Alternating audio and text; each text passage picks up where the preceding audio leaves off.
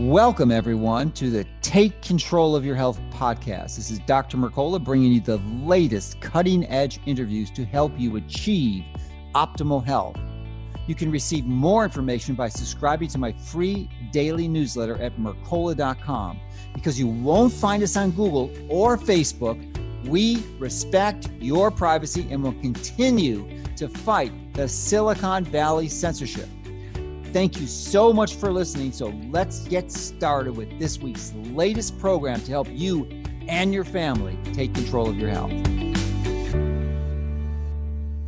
Welcome, everyone. This is Dr. Mercola helping you take control of your health. And today we're joined again with Ronnie Cummins, who is the founder of the Organic Consumers Association, commonly known as OCA, and uh, been a longtime partner of ours. And he's written a new book, Grassroots Rising, and there's a long subtitle to it. Let, let him explain.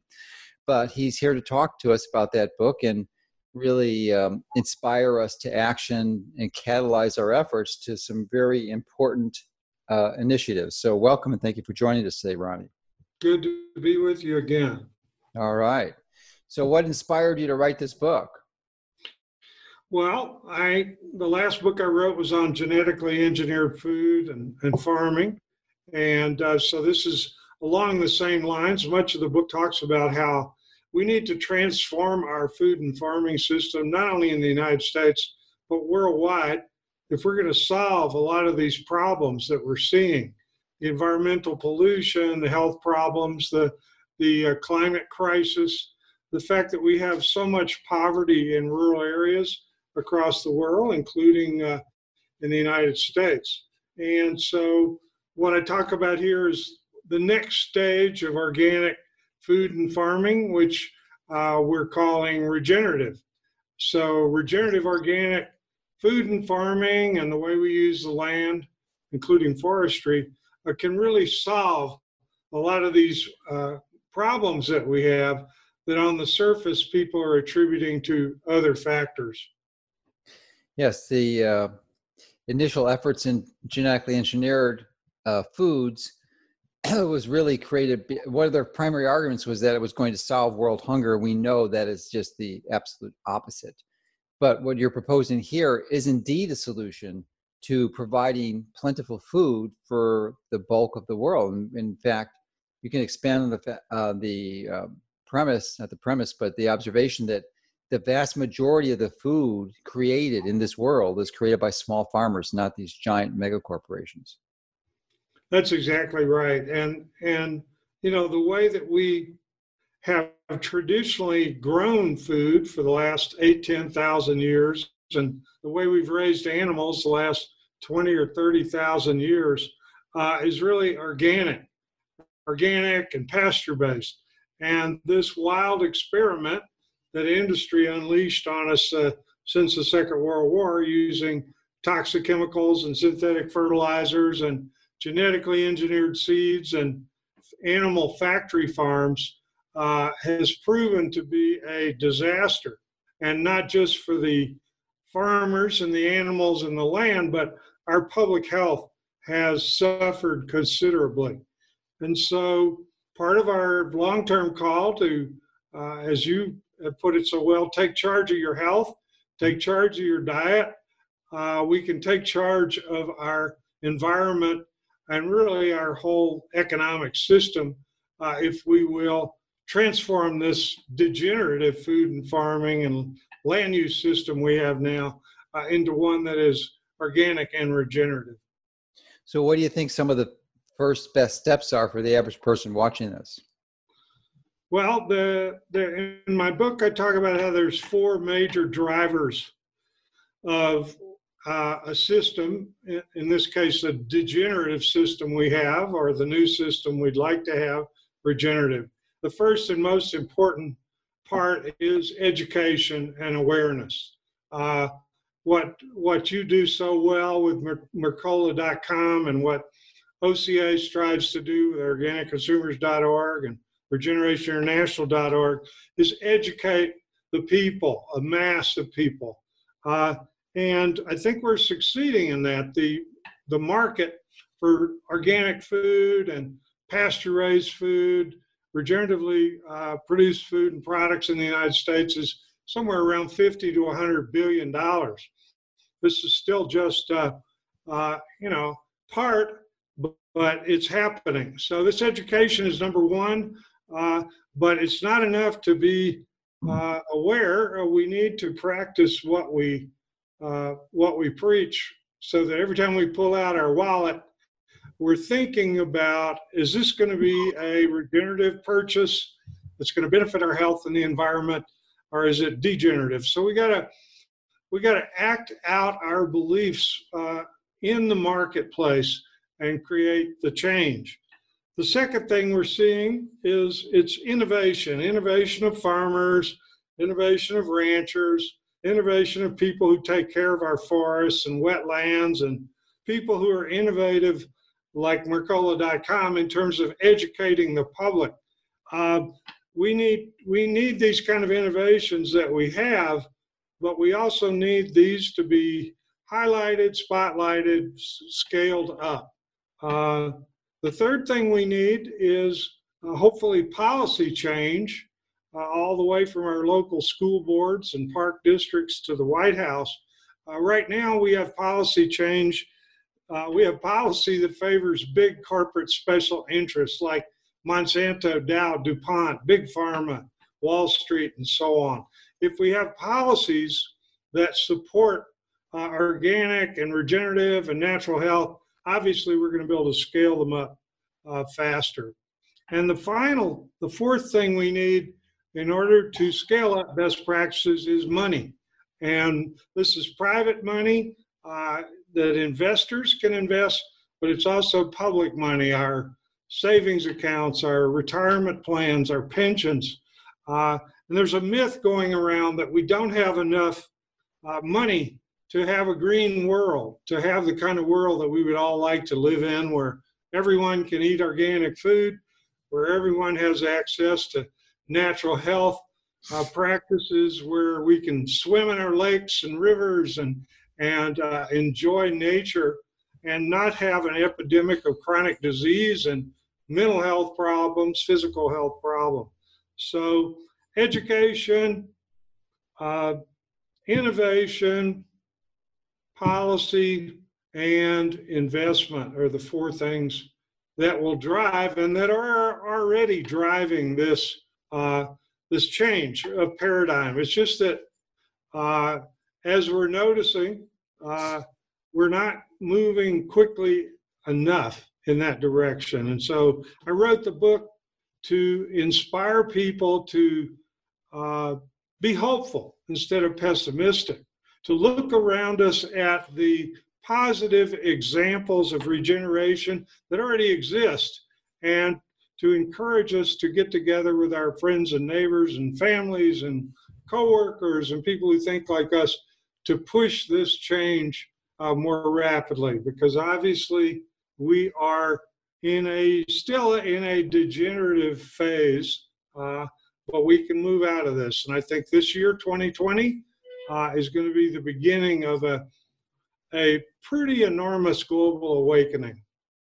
Well, good. So as we're recording this, it's January of 2020, and uh, obviously the middle of winter for most. But your uh, primary base is in Minnesota, northern Minnesota. So you are now in San Miguel in Mexico, which is uh, quite a contrast to northern Minnesota. But down there in San Miguel, it's a bit of an an arid environment, but you've created uh, a regenerative agricultural system uh, has integrated some of these practices, such as regenerative farming practices and integrating poultry and uh, into the system. And and so why don't you describe the extent to what you're how, how you're applying these principles in your own farm?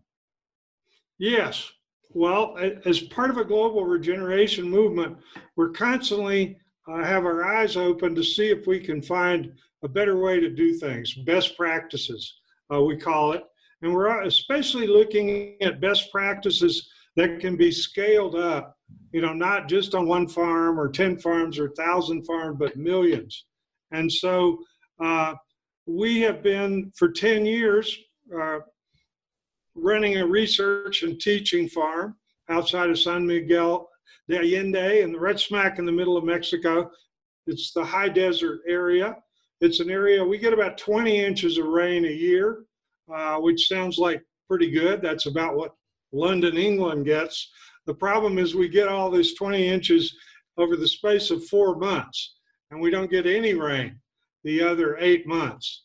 And we get very uh, intense sunlight, and we're high elevation. So it's a difficult place. Um, but if you look uh, at the statistics, 40% of the world's surface uh, is characterized uh, as semi arid or arid. Uh, and that's the type of area we're in here. So it's a uh, it's not unusual uh, for the global landscape, but it is in the United States. Uh, only West Texas and the Southwest looks like it does down here. But what's what's difficult as a farmer or a rancher, uh, if you live in the semi-arid or arid parts of the world, is not only that your rainfall is uh, seasonal and you don't get a whole lot of it, uh, but that it is almost impossible to raise crops on a lot of this terrain. And so, what people have done for really for for uh, uh, thousands of years is graze livestock uh, on these degraded semi-arid arid lands. The problem is that uh, they have been overgrazed much of this 40% uh, of the world's surface. So about six months ago, we were holding a workshop uh, at, at the research farm here, Via Organica. Uh, and it was on compost, organic compost, and how to make the best compost you can get. And we were teaching about Dr. David Johnson from New Mexico State University in the US, who we've discovered uh, seems to be making some of the best compost compost tea in the whole world. Um, so we were teaching about that. And then after the workshop, this this farmer, he's uh, probably 60 years old. He came up to me and he said, uh, We've come up with a system about an hour and a half from here uh, that we think would interest you. Uh, we are using common uh, desert plants, the agave, which would look like a cactus. Uh, it's a type of cactus to most people. and these trees that you see growing in places like Texas or New Mexico, Arizona, uh, but they're very prevalent down here. Mesquite trees. Uh, he said, We've figured out a way to closely uh, intercrop agave plants with the mesquite trees so that we can produce the world's cheapest uh, animal forage or fodder. Uh, and it's very nutritious. And these are plants that don't require any irrigation. And meanwhile, they're the photosynthesis of these plants is among the highest in the entire world for the agave. Uh, so it sequesters enormous amounts of carbon uh, while it's producing the world's uh, cheapest, most nutritious uh, feed supplement and restoring the earth. And I said, wow.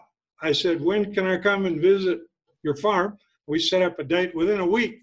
Uh, we brought a group and uh, watched his sheep and goats uh, eat this fermented, uh, chopped up agave and, and mesquite pods like it was candy.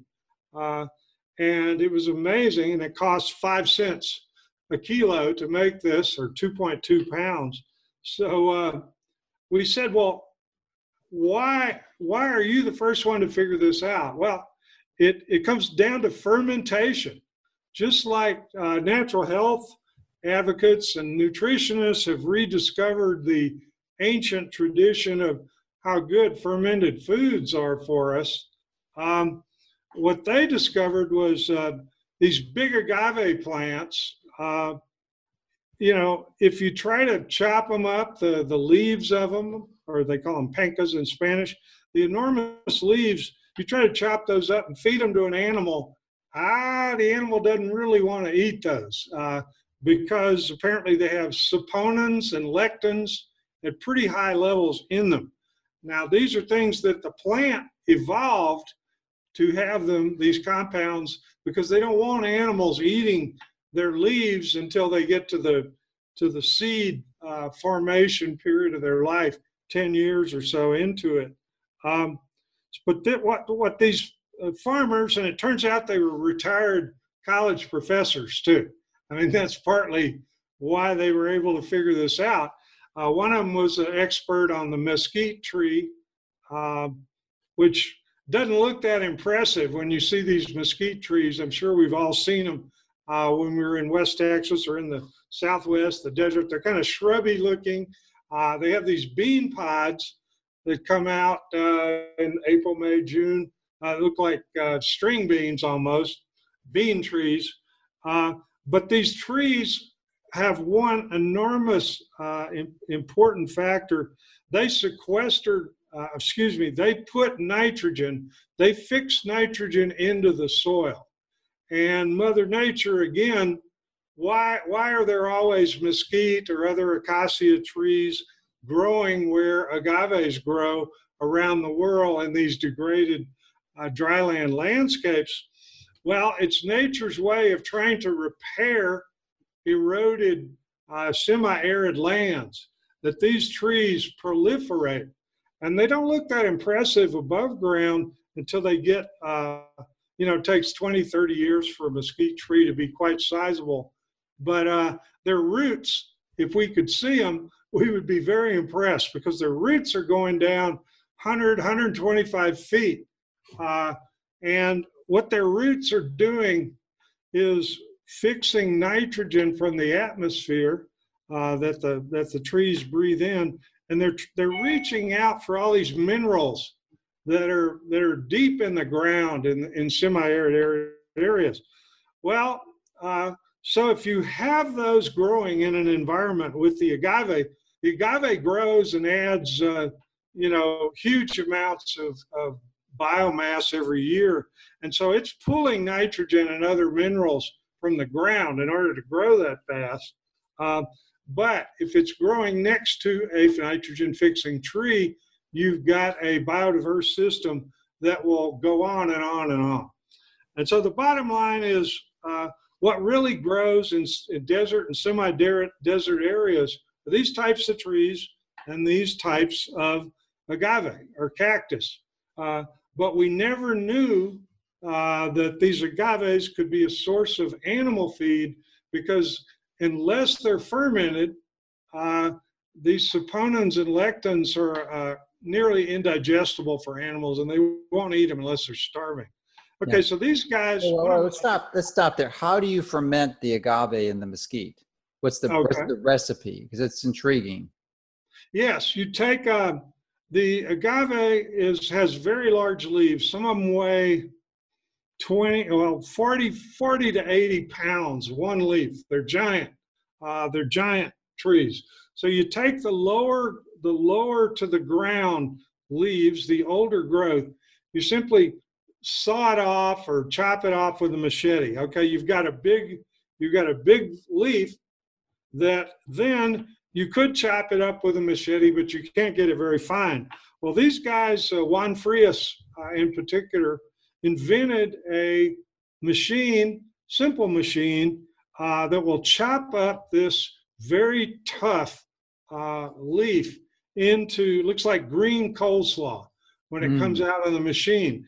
And this machine is pretty darn simple. It costs five thousand dollars. We bought one right away.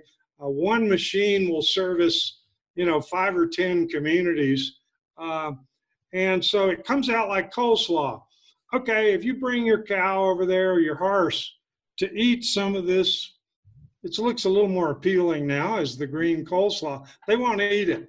They mm-hmm. can smell that that's got some stuff that might be good for making soap, like saponins, mm-hmm. but they're not very tasty and they're not going to feel very good when you eat them. So they don't they don't want to have anything to do with that.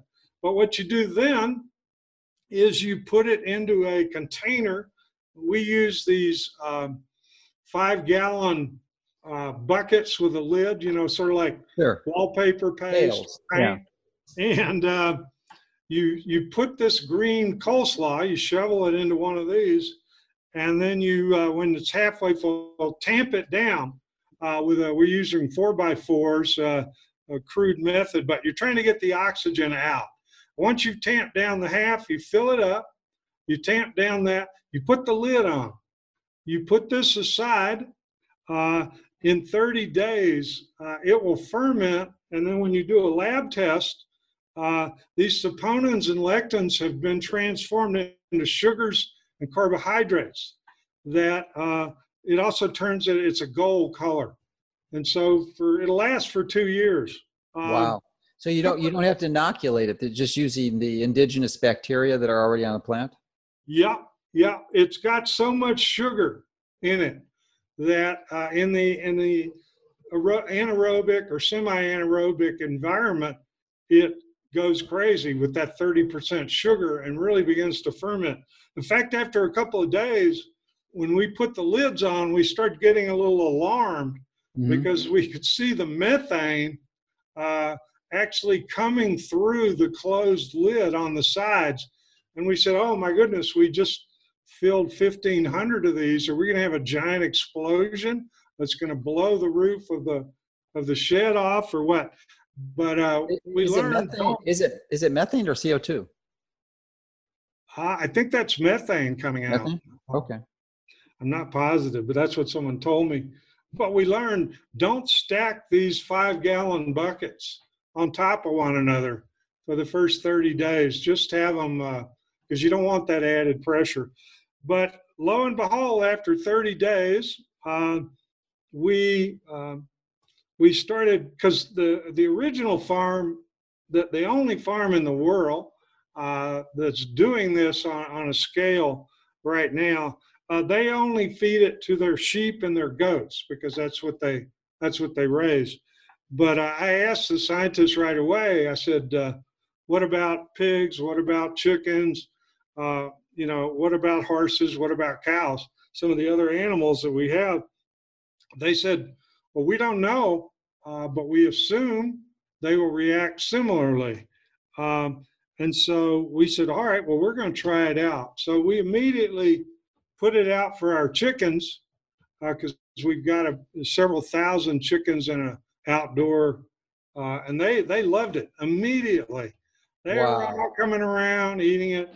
then uh, we fed it to uh, our pigs. We've got some of these Duroc. Uh, they're dark-skinned uh, pig that does well with being pasture raised and you know with a hot sun.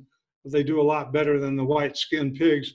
Uh, they were rolling around in it, loving it. Uh, and uh, so we've advanced a little further. Uh, we've found out now that you can feed uh, you can feed pigs up to 50% of their diet can be this fermented uh, agave, and that the chickens we're around 20 30% of their uh, their rations now are, are, this.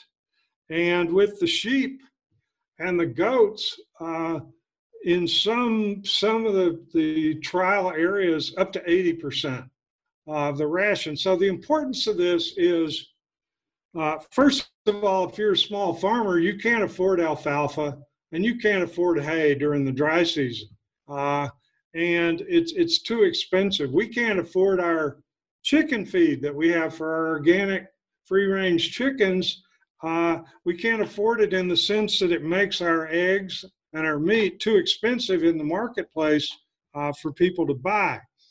But when you start looking at, oh my God, what if I could reduce my feed costs mm-hmm. by uh, 50% or even three quarters uh, with this stuff that costs a nickel or a dime? Yeah. And uh, then I wouldn't have to overgraze my animals. Uh, you know, they'd still graze because it's good for them. They get a lot from that grass that they really need. But you wouldn't have to uh, have them outdoors every day, you know, uh, overgrazing on pastures that are that are not in good shape. So this is pretty amazing stuff. And then what we found is that um, if you do a lab analysis of just the fermented agave, uh, it's about 9%, I think, protein, uh, mm. which is, you know, it's pretty good, but it's alfalfa is more like 16, 18%. So, uh, what these farmers who are also retired scientists figured out is if you put 12% of the mix in your fermentation, uh, if it's the pods of the mesquite trees, the bean trees that I described, it'll shoot the protein level up to about 18. And that is uh, about the same as alfalfa. But as these scientists have pointed out, there's a lot of other things in this too mm-hmm. that make it better than alfalfa. So, uh, one of the things about alfalfa in especially in dry land areas, this 40% of the world it's like uh, it is around here, is um, alfalfa takes a lot of water. Uh, you have to irrigate it uh, in the dry season and just in general. Uh, this the agave plant uh, uses 126 the amount of water to produce a gram of biomass as alfalfa. In other words, these desert plants have evolved over millions of years to utilize water uh, and moisture in a really efficient way. And uh, they're called a CAM plant. There's three different kind of plants in the world, the C3, the C4s, basically grasses, crops, and these CAM, these desert plants, which uh, the difference with the desert plants is their leaves, uh, the opening in the leaves, which is called a stomata, on the bottom of their leaf, even these giant agaves, it does it does not open during daylight hours. Mm-hmm. It only opens at night after sun sunset. And these plants literally suck the moisture out of the air all night long. Uh, and then when daybreak comes, the stomata closes up. Uh, and what that means is that during the during the day, you don't have the kind of evaporation of water that you would have from a from a, gra- a, per, a pasture grass or a or a crop. And so these these plants are enormously uh, adept uh, at uh, saving water uh, in their leaves, in their pencas. Uh, they can go years with no rain. Uh, and they can survive pretty harsh temperatures. They can survive as long as it doesn't get colder than 14 degrees Fahrenheit. Uh, they're fine. Uh, I mean, that means they don't grow except in southern parts of the U.S. But um, and but they can survive 135 degree Fahrenheit temperatures and little or no rain, and they require no irrigation. And so this is pretty amazing. And I mean, why did we, why did we, why were we able to discover this? Uh, well, it's because we were on the lookout for best practices. One of those farmer innovation is really the key out there. Everything we need to know uh, to get even beyond organic, uh, someone's already doing it. And chances are someone's doing it right in your region. Uh, you just haven't heard about it. So, uh, the other factor, you know, we're trying to educate people now because typically agaves and mesquite are considered to be worthless nuisance plants, you know, except for. Uh, except just for one clarification. One clarification. The only part of the mesquite you're using is the bean pod, not the, the bark or the wood wood part, right? Oh well, you use those too when they grow up. Uh, one of the things you can do, these scientists have figured out, is if you uh, if you prune part of the branch as well as the bean pod, that actually that branch has a lot of good uh, nutrients and protein in it, and it's it's a hell of a lot easier to prune part of the branch than it is to just pick off the.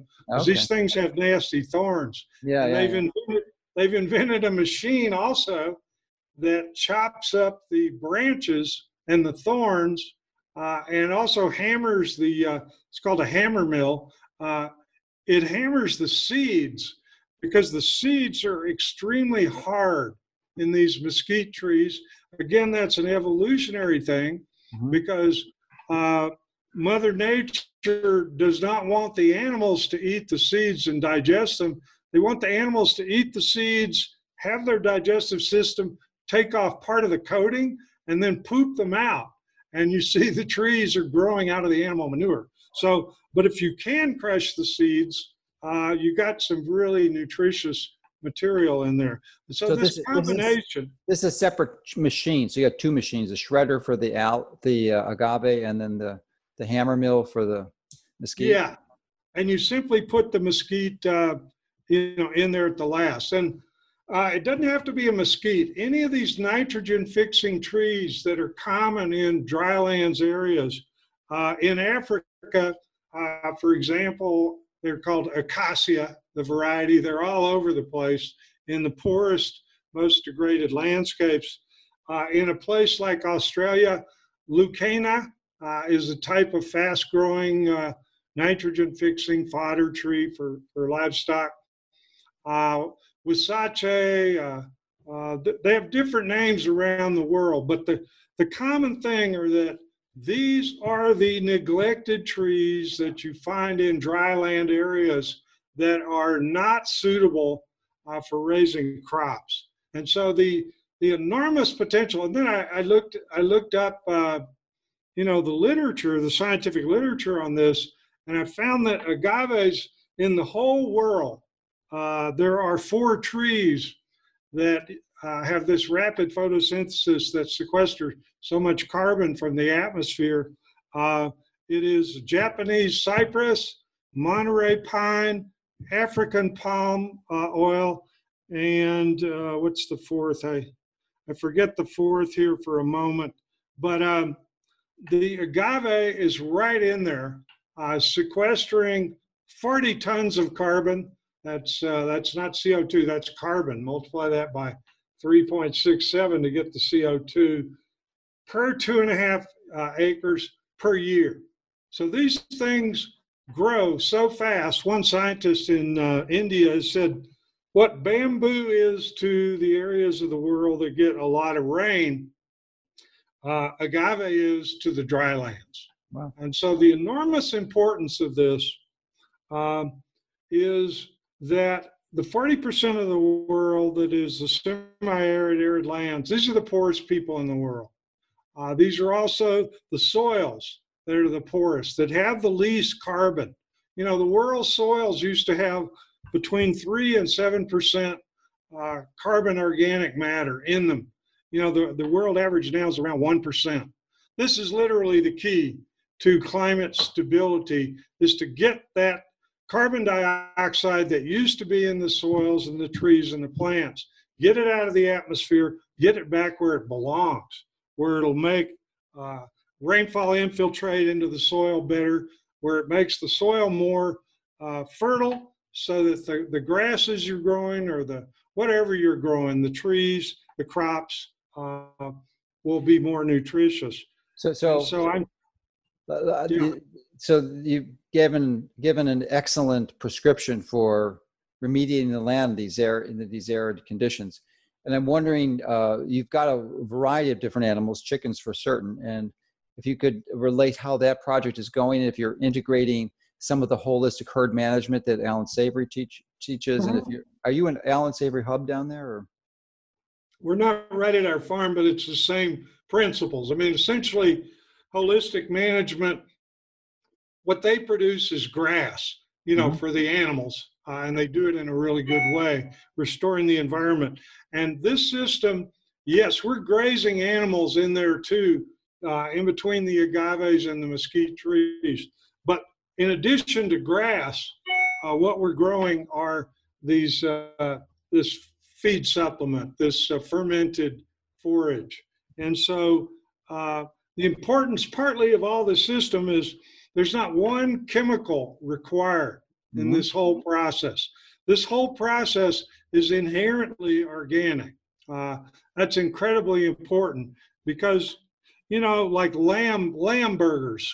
Uh, I know in the U.S. lamb burgers are, you know, they're really tasty. They're very nutritious, uh, but they're, you know, they're twelve dollars a pound in Whole Foods. You know, they're ten dollars a pound at my co-op in Minneapolis.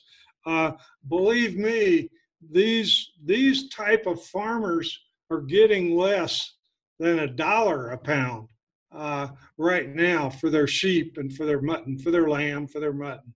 So we're just today we've got an organic certifier out looking at one of these operations. We're going to get uh, we're going to get uh, organics out of all this. So the chicken, uh, instead of us spending uh, 45 cents a kilo for our chicken concentrate, which is what organic uh, feed for chickens costs now. Like I said, this is one. Uh, this is five five to ten cents. So if you can reduce your uh, your feed bill uh, that portion of it by that amount, what we're going to end up with is still the best kind of eggs you can get because of our organic free range and still very healthy meat. But we'll be able to price it uh, at a level that everyday people can can afford. Uh, and uh, so the same thing with pork, the same thing with with um, with the uh, sheep, goats, uh, and you know we have horses. Uh, we do horseback rides. Dr. Mercola has been on one of them. Our biggest expense with our horses is the alfalfa. You know, I mean, these guys are uh, they like to eat alfalfa. Can't you feed them the, the uh, agave, fermented agave? Yes, we're starting to experiment with that, and we're uh, our horses are a little spoiled, so uh, you have to get them kind of used to it. Uh, it's sort of like a lot of people they turn up their nose when they first try uh, um, sauerkraut or uh, the oh kimchi. Mm-hmm. Yeah, but it's after you start to get a little used to it, you see that oh, I like this stuff. It makes me feel good, and, and do you, I like do you, it. Do you notice any improvements in the health of the animals if you're feeding this? Because it would seem like it would improve their microbiome. There are chemical, there are substances uh, that that have shown up in the lab reports that indicate they would strengthen the immune system of the animals. Uh, there's growth factors that are natural, but this is so brand new that literally, I mean, we're, we're seeking funds right now from the city government, state government, federal government, investors to, uh, you know, push this a little further. Uh, we do have the basic information there. It does look like it will be uh, of health benefit uh, to the animals. Uh, now, it's not, you know, we don't want to go to, you don't want to just coop up the animals and feed them nothing but this. You probably yeah, yeah. could, you could yeah. still fatten them up.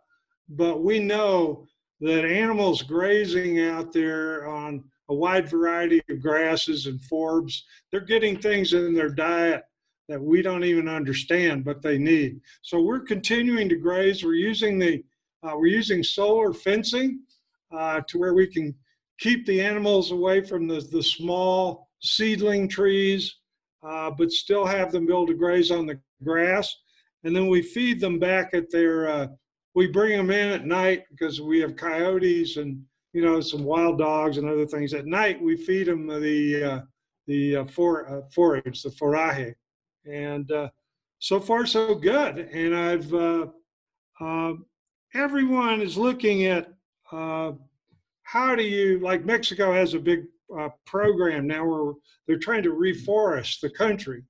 Uh, and the problem is if you try to reforest uh, in a climate, you know, the, the climate like this, which is 60% of Mexico, uh, the trees won't grow uh, unless you water them, at least the first few years. Even mesquite, you do have to water it uh, the first dry season.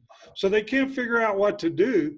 Uh, and in fact, I've got a meeting next Monday with the national head of the reforestation program. I'm going to try to convince her uh, uh, to look at this uh, technique and see if there's some some interest because uh, uh, we got to scale this up and we got to scale it up pretty quickly if we're going to take care of the problems that are you know driving the forced migration i mean the whole reason we have a immigration crisis at the us mexico border is really it's rural poverty you know, if people weren't so darn poor, which leads back to if they didn't live in such dry, degraded landscapes, uh, they wouldn't be seeking to come to the U.S. except for a visit, you know. Yeah. Uh, and so we can solve this immigration problem.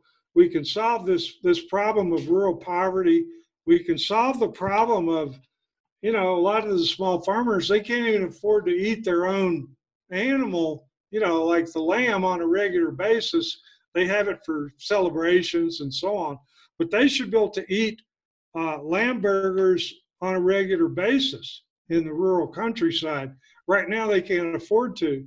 Uh, they will be able to. And the long run, if we re- if we restore the landscape, uh, things like corn and beans and squash will grow again because it's become nearly impossible to grow the traditional corn, beans, and squash uh, in these areas uh, because of the you know, the climate has changed. We didn't get the rainy season this year until late. Uh, we got some heavy downpours at the beginning, and then we didn't get any rain for quite a while. And we got heavy rains again. And then we didn't get our normal, we usually get a few freezes this time of year. And one of the nice thing about the about the freeze is it it kills all the the grasshoppers. Well, this year we didn't get the freeze uh, until last week, and we had more grasshoppers. It looked like, you know, the plague had hit. These mm. guys were in such huge numbers, eating nearly everything in sight, uh, and they they ate up our corn crop uh, and our bean crop, which was looking pretty good. So uh, we need to uh, not only get get the weather back to the way it used to be, but we need to have some feed for the animals in the meantime. So are, are, are, you, are you are you teaching the local other local farmers this technique? I mean, it seems pretty straightforward. All you need is a shredder and some five gallon buckets. Yeah, we're we're uh, having seminars and we're we're paying visits. We got uh, Mexico has an interesting system of land ownership. Uh, this came out of the, the Mexican Revolution in 1910 to 1920, where they divided up most of the land in the in the country. And this is a pretty big country.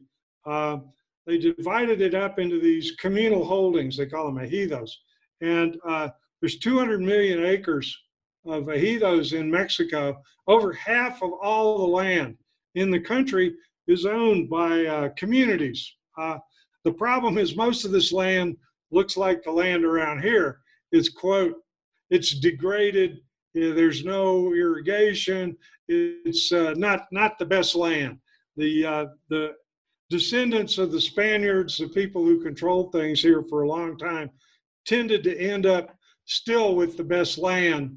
Uh, you know, over the last century, the land that had wells or that had surface water uh, the land that got more rain and so on. So you got all these lands that are basically uh, uh, useless economically, uh, that are simply being overgrazed. That's about it. And uh, but it's interesting that we are contacting these community groups, uh, these ejidos, and we're inviting them to come to this one community where we're doing a, a pilot project. And they're they're very interested in this. They're uh, they are they don't believe every word we say. This sounds too good to be true. Uh, in the beginning, what I've noticed is until they see the sheep and the goats gobbling this stuff down, that they always considered to just be garbage, you know, because I mean traditionally these plants are of some value, agaves, because you can produce alcoholic beverages from them. Like the most famous is there's 200 species of agaves, and one of them is called blue agave. Blue agave is what produces tequila.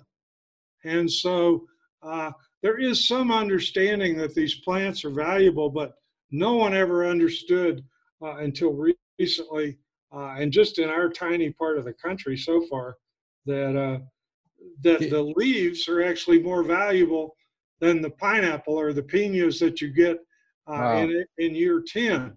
And so, can, can you you think you can use aloe to create this? It's a similar plant, not the same. Aloe, aloe is in the uh, yeah, it grows in the same areas, and this is going to be one thing that we're going to plant for biodiversity purposes because you don't want to plant just agave uh, into these pre-existing. Uh, but can, but can you use it to ferment it to, to provide food for the animals? I bet you that we're we're talking about we want to experiment uh, a bit with that because the aloe grows really well here. The difference is that, as you know, the biomass of the of the oh, aloe yeah. much much smaller is more, more much smaller. Uh, the beauty of uh, I've actually got one. Uh, I've got some right out here growing in my patio. Uh, these these plants are enormous. Uh, I wonder if I should uh, should I show you one? No, we can we can, we can insert a graphic. insert I've, I've, seen yeah, them in so person. They are extraordinary. The average person would have a great difficulty picking up one of these leaves. I mean, if you're a bodybuilder, not an issue. But uh, 80 pound leaf is a heavy leaf. With 30% sugar is what's yeah. in them. I mean, that's pretty.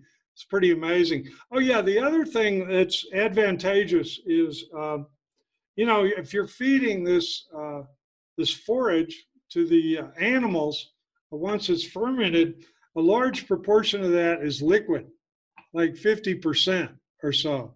Mm-hmm. And so the animals are getting a lot of water too while they're eating this, uh, which is a big it's a big plus in a dry area like this because water is always yeah, at a premium. And I would almost guarantee you that water is structured water too. Yes. Yeah, that's what they said. These scientists said if you analyze the water content of alfalfa, there's very little nutrition in it you analyze this thing, this thing is supercharged with with a whole, whole lot of things that are good for the animal. Yeah, uh, that, that is extraordinary. I wasn't anticipating that type of finding. That is. Uh, well, the other, the other, there's another thing.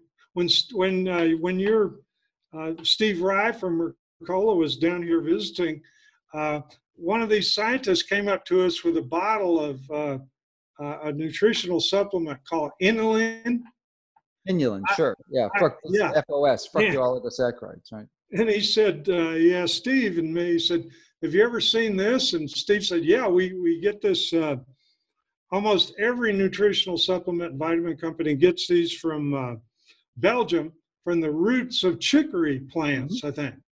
And, and so uh, Dr. Frias said, well, we get them from dehydrating the liquid in the pencas or the uh, leaves of the agave.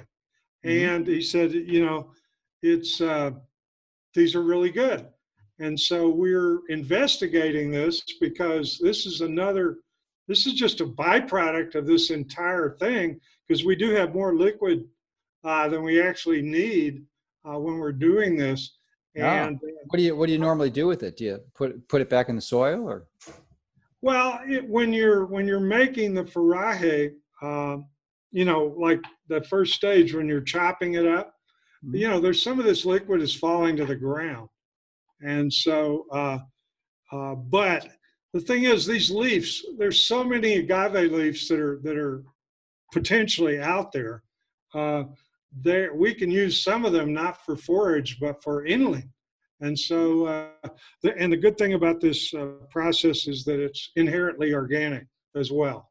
And, and we're going to go for biodynamic for every single stage of this process. In Mexico, your first stage to get biodynamic certification is to get organic. And, uh, you know, we're talking to Oregon Tilth uh, right now about certifying these processes.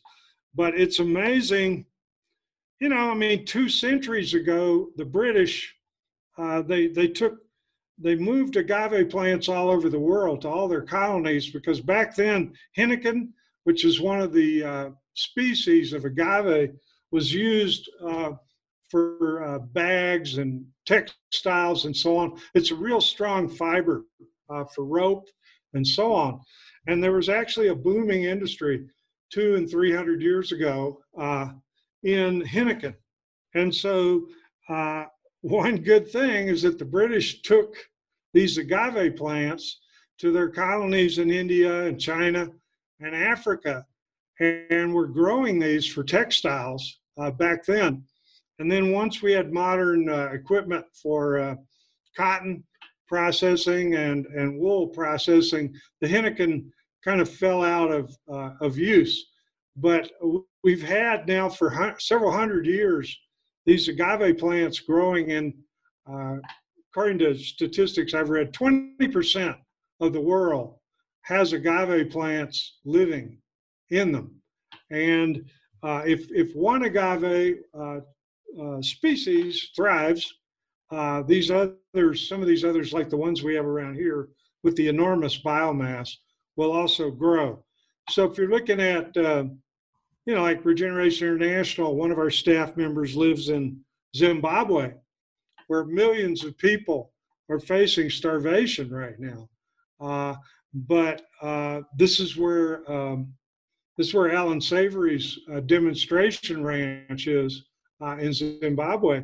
They know about rotational grazing, uh, but the, what they don't know about is the value of these overlooked plants that are in their environment.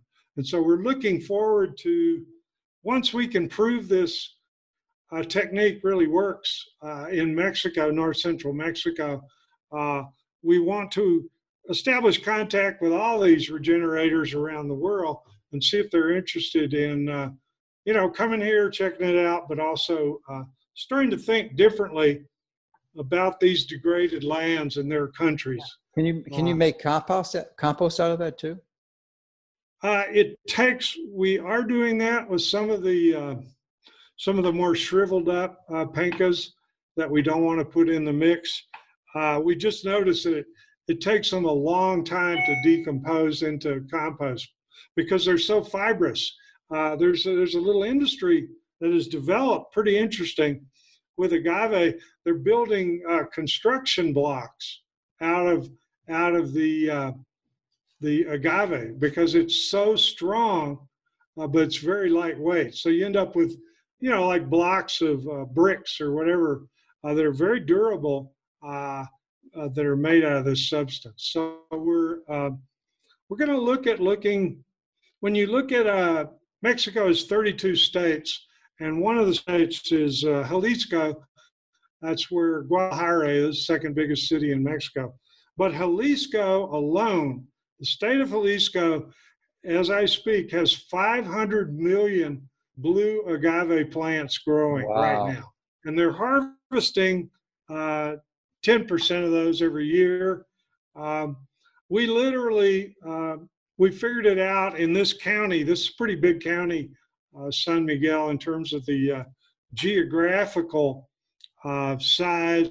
You know, we only have 181,000 people, but it's a it's a sizable uh, county for Mexico.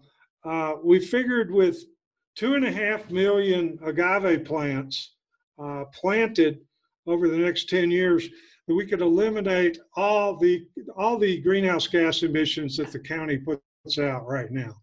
Uh, and so it's uh, and it's going to be using land that you know we need to do this yeah. on 30,000 acres, but these would be acreage that nothing is growing now yeah. uh, of of agricultural value, and where it's being uh, overgrazed. Better, better than planting trees better and it is a kind of a the, the weird thing about these desert plants is like they're not defined as a tree but i mean if a tree is something like that's one. perennial yeah. and that you know puts out and produces biomass out, puts carbon back like, in the this soil. is this is an agroforestry system we sh- you should not do it uh, except the trees together with the agaves and the grasses you you throw out pasture grass too uh, so that and you also are you're using some cover crops of uh, leguminous or bean-like uh, cover crops so that you want to keep putting as much nitrogen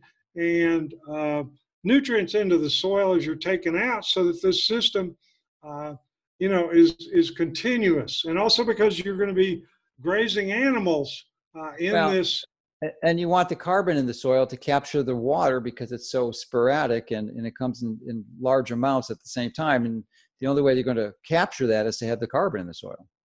That's right and and before you do any of these systems there is a preliminary. I mean if you're looking at degraded landscape imagine parts of new mexico you've seen or west texas or arizona. Uh, these areas where you see these gullies uh, that, are, that have been eroded.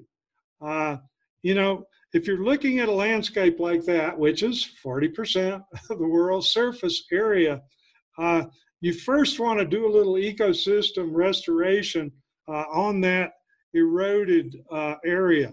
And what you do is pretty simple. is you find the most heavily eroded areas. You uh, they're called in English check dams. You pile rocks uh, in these heavily eroded areas, not enough to to create a dam, but almost a dam, to where when it when in the rainy season the water will just flow over. The other thing you do is uh, I'm sure we've all seen uh, terracing, uh, you know, for agriculture around the world, where uh, rows aren't in perfect perpendicular uh, uh, shapes. They're curved when there's when there's uh, hillsides or when there's uh, you know any elevation at all. And what you do is modern days we just flow. We fly a drone uh, over the territory over the area you're looking at and you do aerial photography and then you can send that data into a, uh, a processing lab which will give you back the information they'll tell you things like here's the percentage of these this 100 acres that's covered with trees. Here's the here's the uh, points where you need to have these what's called key line contours. So you end up you do contour lines, you pile rocks that are around there on these contour lines, and then you plant your uh, your agaves and other trees along these contour lines. And what all this does is it means that during the rainy season, instead of the rain coming down elevation and taking the topsoil with it and silting up creeks and rivers and whatever, it uh, slows it down slows it down long enough to where it can penetrate into the ground, into the uh, groundwater. This type of regenerative agriculture, uh, uh, Dr. Mercolas, you ran an article of mine in your newsletter recently. So the education thing is ongoing. We're, we're uh, finding the farmer innovation. We're starting to search for the uh, policies that could uh, help scale this up because the criteria, some of these criteria for what what is a tree, what is reforestation, what is carbon sequestration don't quite fit. Uh, and then we're going to be looking for the financing to scale this up because literally this this regenerative practice uh, in dry lands uh, is a game changer. Uh, there are practices like this in uh, wetlands uh, and in the global north that we're already seeing things like holistic management of livestock and biointensive organic you know practices but it's it's all these practices together the best practices from the different parts of the world different ecosystems that are going to make a difference.